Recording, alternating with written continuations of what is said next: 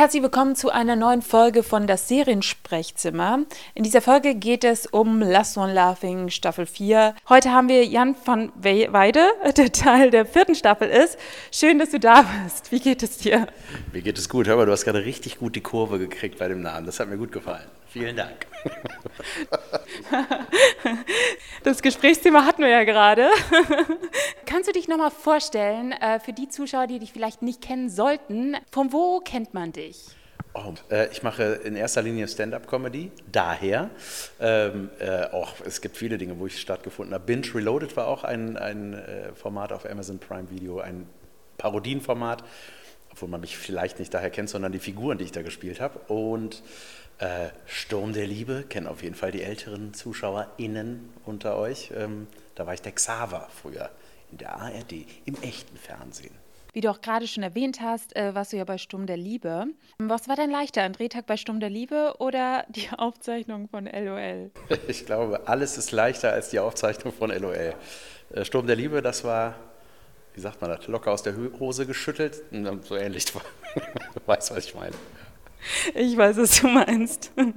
Genau, du äh, bist ja auch Schauspieler. Hat man damit irgendwelche Vorteile bei LOL? Äh, vielleicht insofern, dass ich äh, auch, was ich auf der Bühne mache, Stand-up ist jetzt auch nicht nur puristischer Stand-up. Ich stehe da und sage Dinge, sondern ich mache auch Physical Comedy so ein bisschen. Also ich untermale meine Geschichten damit und ich glaube, das kann natürlich ein Vorteil sein, aber grundsätzlich ist das also weiß ich nicht, vielleicht ist es ein, ein, Skill oder wie, ja, Schauspieler eigentlich nicht so, jetzt eher so Parodien oder so, ne, wie der Max auch, ne, der schießt dann einfach einen Kinski oder einen Jorge González raus und mit dem man nicht rechnet, dann ist schon wieder um alle geschehen.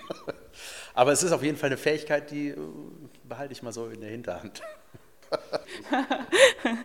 mit welcher Strategie bist du an die Sache rangegangen?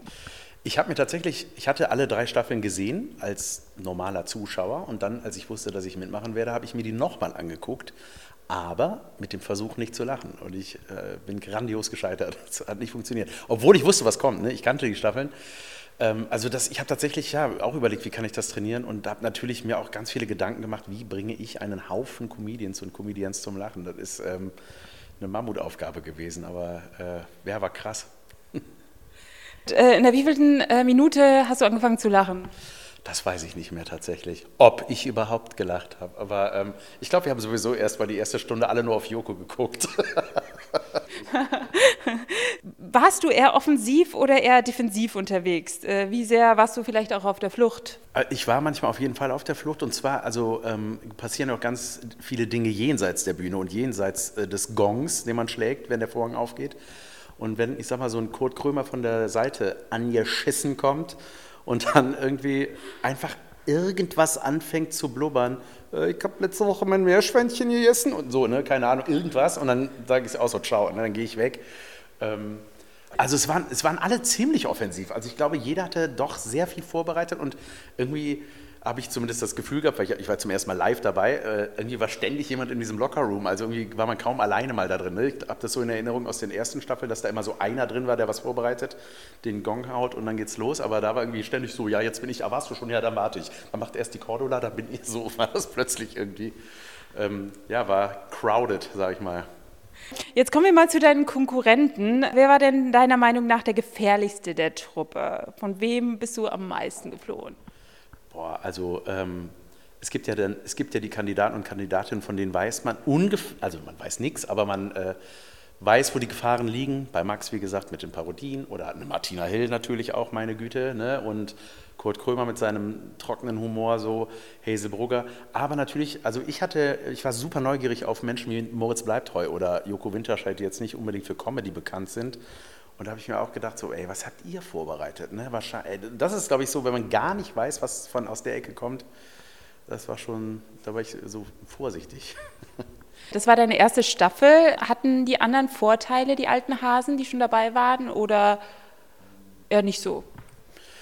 Also ich weiß, es ist ja doch immer wieder sehr neu und bunt gemischt, aber ich, äh, also ich glaube, es ist natürlich schon gut, wenn man so ein bisschen das Prozedere kennt. Für mich war das alles komplett neu. Ich kannte eigentlich fast alle, glaube ich, vorher auch. Also ich habe jeden schon mal irgendwo gesehen und auch gesprochen.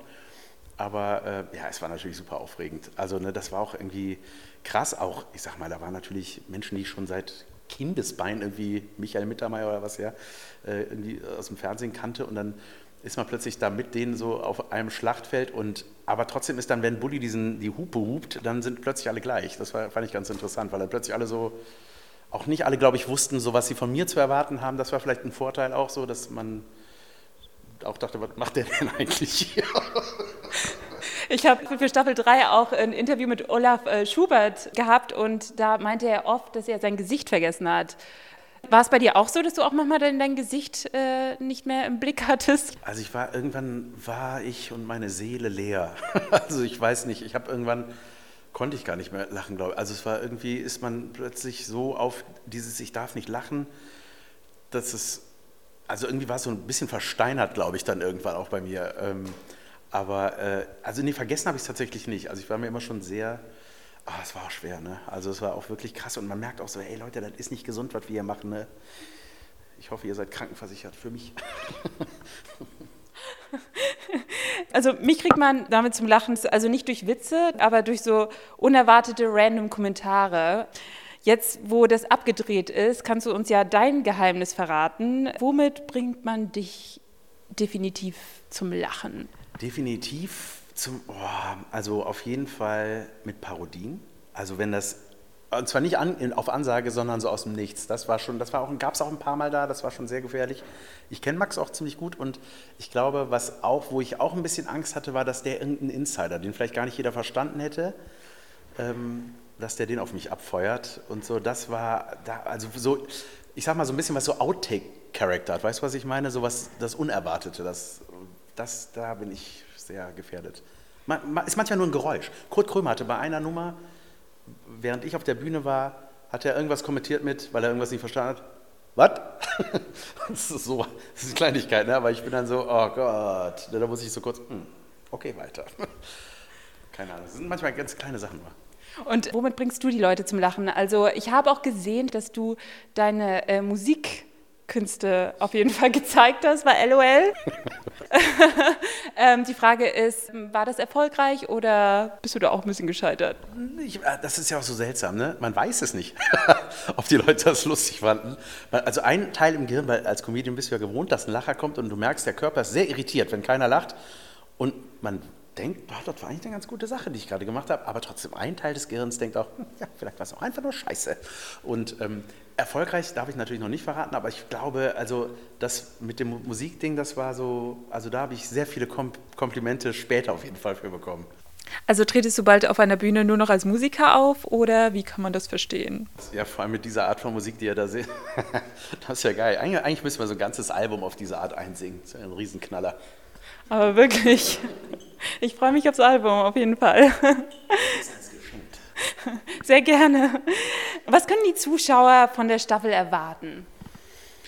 Wow, äh, äh, eine wahnsinnige Vielfalt und Variation an unterschiedlichsten Arten von Comedy von unterschiedlichsten Menschen. Also, mein Gott, banal kann man es wahrscheinlich nicht ausdrücken, aber ich, äh, es ist super abwechslungsreich gewesen. Also wirklich krass. Und die Zeit, die man da verbringt, sieht man ja längst nicht alles. Ne? Also es ist ja sehr, muss ja ne, für die Sendezeit und äh, Anzahl der Folgen sehr zusammengestaucht werden, sage ich mal. Also es ist sehr komprimiert und also ich glaube, da, ist, äh, da kommt keine Langeweile auf. Das wird schon krass lustig. Und auch gut, dass viele dabei sind oder einige, die schon mal da waren, weil da freut man sich dann auch irgendwie drauf. Ne? Das ist so ein bisschen wie, aha, jetzt, jetzt mal gucken, was der heute macht. Ne? So irgendwie. Ja, wird lustig. Absolut. Vielen lieben Dank. Dann bin ich gespannt auf die Staffel und wünsche euch auf jeden Fall viel Erfolg. Dankeschön. Vielen Dank.